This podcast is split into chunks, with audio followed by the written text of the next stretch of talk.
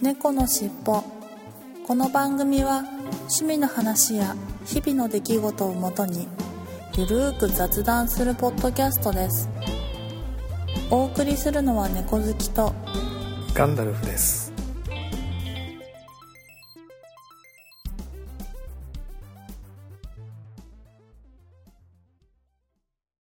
猫のしっぽ。猫のしポッドキャスト第518回始まります。先週、実は先週末にですね、体調崩しまして、猫好きさんとの収録どころか、編集配信も全くできておらず、いつものように日曜の夜とか月曜日になかなか予定通り配信ができなくて、ちょっと今週末にはなん一週間間を空けてた感じで出せるかなと思って今収録しているところです。熱がパッと出たんですが、まあ一応熱はすぐ下がったんですけどね。咳が止まらず、例によって私は喉が弱いので、風邪をひくと必ず咳になっちゃうんですけれども。いやー、ずいぶんコロナ以降、風邪もすらひいてなかったんで注意してたんですけれども、ちょっと今回ひどい状況になってしまいましたね。はい、告知すら全くせずに、大変ご迷惑をおかけしました。ということで、本編に行ってみたいと思います。猫のしっぽ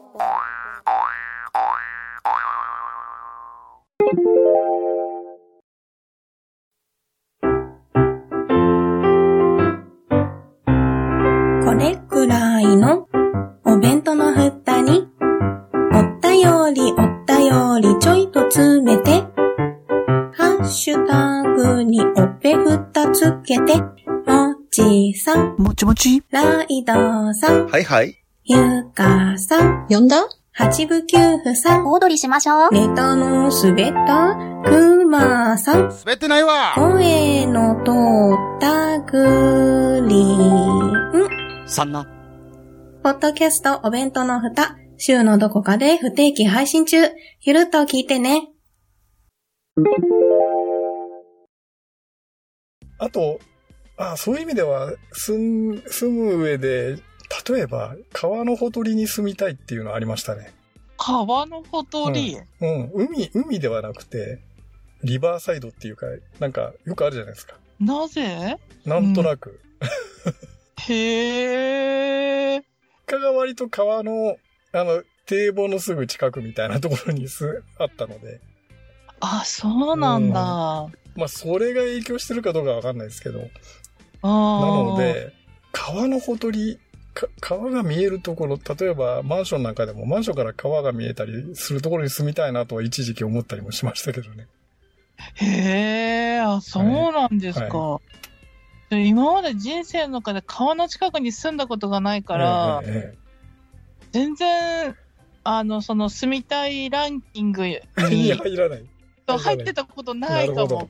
川が近くっていうのが。多分それは子供の時のな、なんとなくの記憶で、か川の近くに住んでたからっていうのがあるのかなと、今にして思うと、そうかなとは思うんですけど、うんうんううん。ん。いや、なんか川のほとりに住みたいなと一時期、その、アへパートとえか。マンションを探す時には思ったりもしましたけどね。へえう。んいや、なんか川のほとりって言ったらなんか、あの、金八先生が、はい。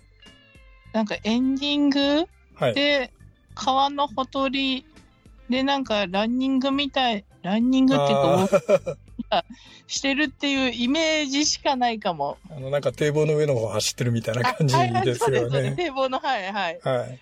この上を。はい。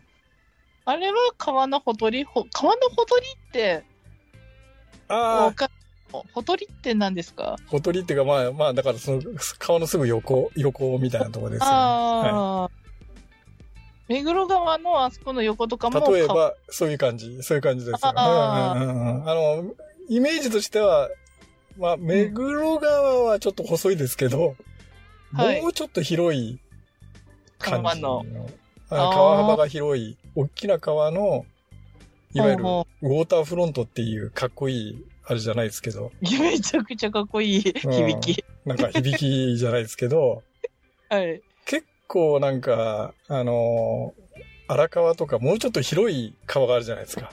一級河川じゃないあ、大きな川があるじゃないですか。はい。あの、そういう。隅田川、隅田川とか、都内で言うと、ももうめちゃくちゃ。ゃあの川幅が広い川があるじゃないですか。ああ。そういうところのすぐうんは橋みたいなところに建ってるマンションとかいいな、みたいな。ええ憧れはありましたけどね。なんかシャレオツですね。生まれて一度もそんな思ったことないかも。ええでもおしゃれでいいかなとも思うんだけれども、なんか、う。うんん、なかなかね、じゃあそれぴったしのところが見見つかるかっていうと見つからないので、いや、そうですね。うん確かになちょっと、あの、そういうところに住んでみたいなっていう、そこはかとない憧れはありましたけど、結局住めませんでしたけどね。全然川とは関係ない。単なる内,、内陸の。なんかどうしてもその家を選ぶってなったら、はい。あの、なんだろう、こういうとこに住みたいなじゃなくて、はい。これ、こういうのは嫌だなっていうので選んじゃう。あーなるほど。うん。例えば嫌、嫌な、よえ、めちゃくちゃあります。なんか小学校の近くが嫌とか、ええそうですか？はい。はい。うるさいから？うるさいから、あとまあ、それにまあ続いて、その幼稚園とはいか、はいのも嫌ですし、あと、あ、まあ家のその間取りうん。に関してもなんか、はい。あれが嫌とかこれが嫌とか、はい。めちゃくちゃあるかも。だから嫌なものがないところで結局住むんですけど、結局はい嫌なものが見つかって、それもまたレパートリーに増えるっていうだけなんですけど、なるほど。そうだな、そういうう選ん。択肢はあったけど、うん。住みたいみたいなそういう選択肢は今までなかったかな。なるほどね。まあ確かにね、小学校とか中学校って昼間うるさいよね。いや、そうなんですよね。それこ昼そ夜、夕方、夕方とか夜とか。はい。はい。そう夜働いてると、い昼寝るから、昼になんかご近所がうるさい、ああ、そうかそうか。はいはい。寝れなくなっちゃうから、うん、嫌だなって思ってちょっと避けてたところとかありますかね。私の場合逆にその、生活リズムが昼は会社行ってるじゃないですか。はいはい。だから別にい家の周りがうるさくてもあまり全然気にならないよねとかね。ああ、そっか。うんじゃあ、近くに公園があったりとかしても平気ってことで平すかね。気かなはい。いやで、子供が小さいとやっぱり小学校が近いと楽だよねとか。ーうんあ、まあ確かに。ただもうそれって、ちっちゃい時、ちっちゃいうちだけの話なので、うんしばらく経って子供大きくなっちゃうと関係ないよねっては確かそうですね、6になるんですけどね最初の6年間だけですからね、小学校。例えば小学校6年と。うんうんまあ確かにね、それはあるよね。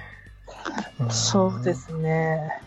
なんかあの、あ、嫌、嫌だなっていうポイントで言うと、よくあの、マンションを買うときにいろんなところを見に行ったり、当然するわけじゃないですか。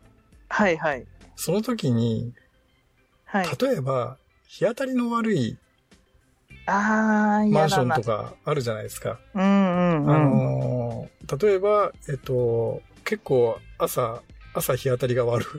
あの、マンションの向きがうん。ね、に西の方に振っていて、うん。で、朝日当たりが悪いとか。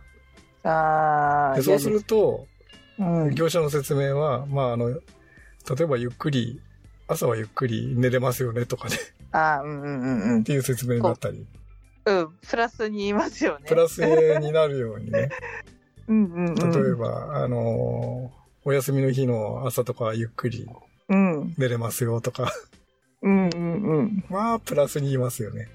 うんいやー、言います、言います、ほんと。あんなんもう信じてたらほんと、そうそうそうそうもんじゃないこといっぱいありますよ、ほんと。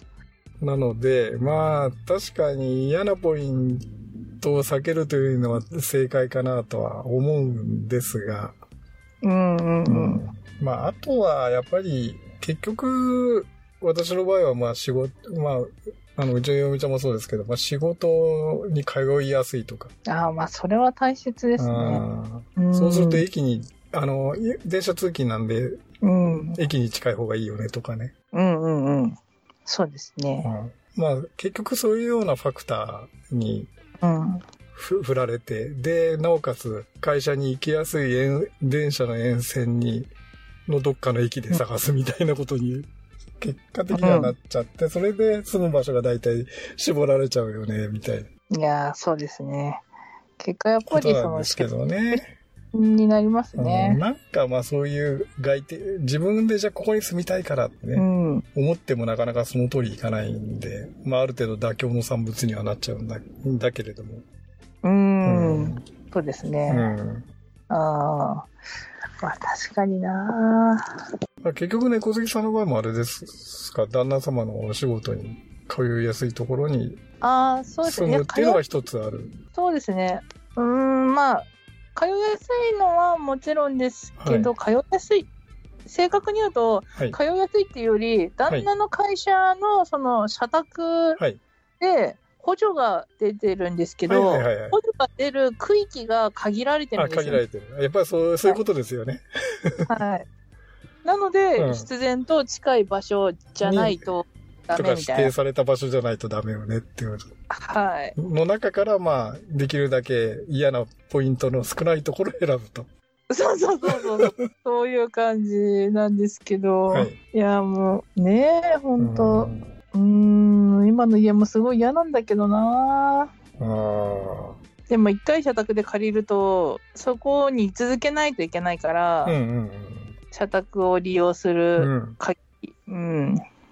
だからそういうのをちょっとなんかまあ悩みどころはありますよ。うん。まあね、あの、ふんだんにお金があって、ね、自分の好きなところに住めるんだったら話は別ですけど、そうですね。まあなかなかそうはいかないので、うーん。まあ経済的理由も考えると、そうそう。ね、社社宅とかは本当に安い、補助が出れば、ね安くて住めるのでいいですよね。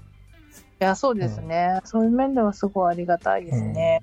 うん。なんか、結構、私の想像では公務員の寮とかだと、うん。なんだろう。なんか、同じ建物が何個もあって、そこにうん。会社の人方がみんないるみたいなはいはい。社宅がなんか一般的だけど、それはうちの旦那のやつは、まあ、ありがたいことに、その自分で選べる。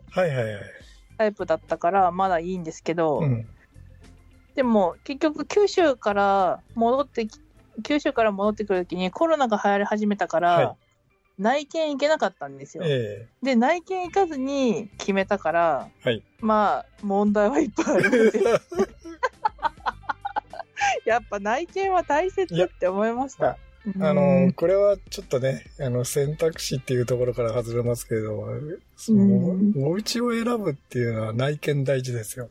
内見大事ですね。それは絶対大事ですよ。要するに現場行って、それもよく、あの、マンション買う時にもよく言われましたけど、いや本休日結局休日に内見行くんじゃなくて、平日にもう行ってみないと、様子がわかんないじゃないですか、平日のそうそうそれこそさっき言った学校のうるささとか、そうそうねそう、、近所のうるささとかそういうのは、平日のそれも昼間行かないとわなかなか実感できないので、それもね、ね。その10分、20分じゃなく結構長めに滞在とかしないとわかんないですよね。いやいや、ー、内見大事、確かに。そうですね、本当、うん。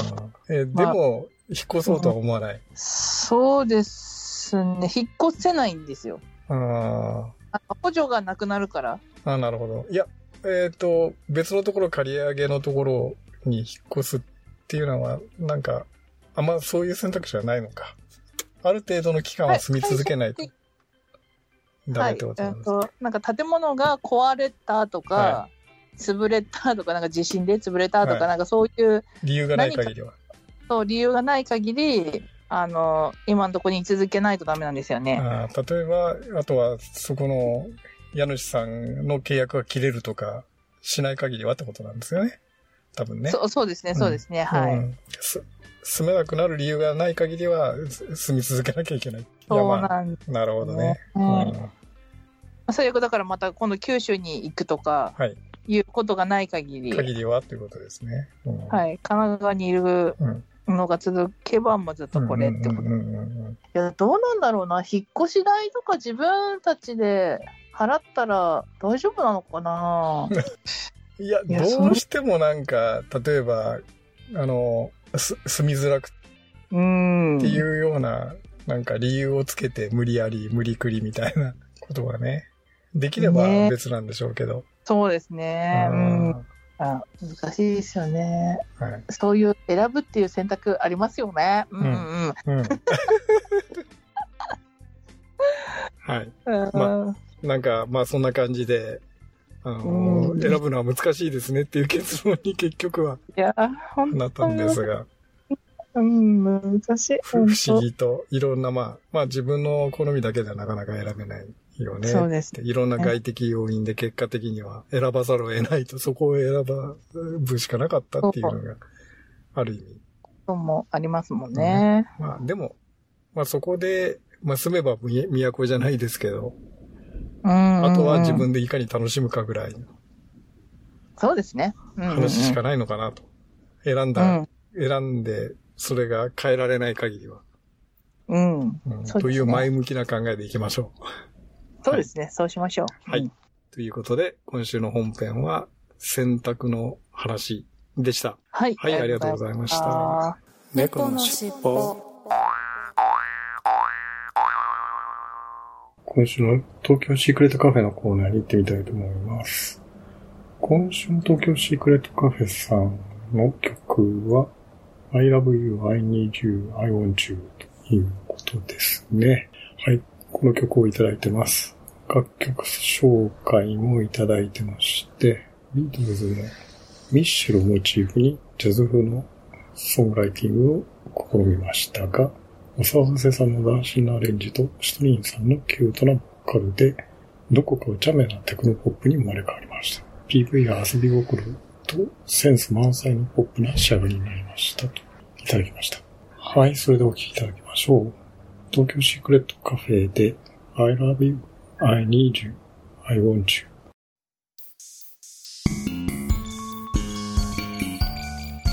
I love you,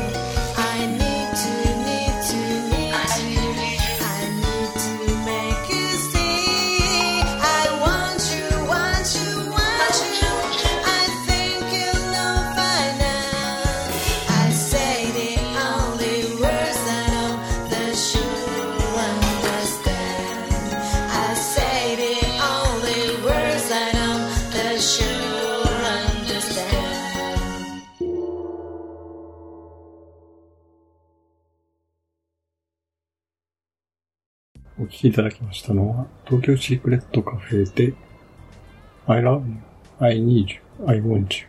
でした。と、楽曲紹介によると、ビートルズのミッシュのモチーフにということなので、えーもう少しなんか、ね、バラードっぽい感じの、少し物悲しい感じの曲かなと。想像して聞いてみましたけれども、なんか楽曲紹介通り、無茶目なテクノポップという明るい感じの曲でしたね。はい。いや、とっても楽しめました。ということで、今週の東京シフトテのコーナーでした。ありがとうございました。猫のしっぽ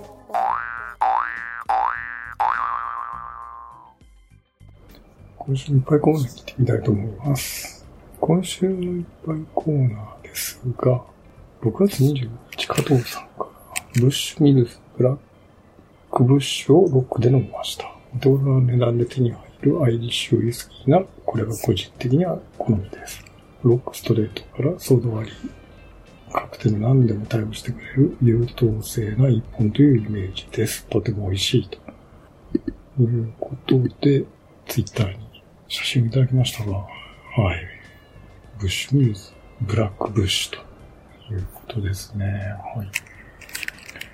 アイリッシュウイスキー。ああ、なんか、アイリッシュウイスキーもいいですよね。はい。うん、な、もうなんか、オールランド、なん、どういう飲み方でもできるという、素晴らしいですね、これね。はい。ああ、もうちょっと暑くなってきたので、ソーダ割りとか、なんか美味しそうですよね。はい。はい、ありがとうございます。というとで、今週のいっぱいコーナーでした。ありがとうございました。猫のしっぽここで一曲、曲を聴いていただこうと思います。週のローテーションで、風の猫さんのよ夜の空に船を浮かべてを聴いていただこうと思います。割と風の猫さん、夜のモチーフが多い曲の中のまた一曲になりますね。はい。それではお聴きいただきましょう。風の猫さんで夜の空に船を浮かべて。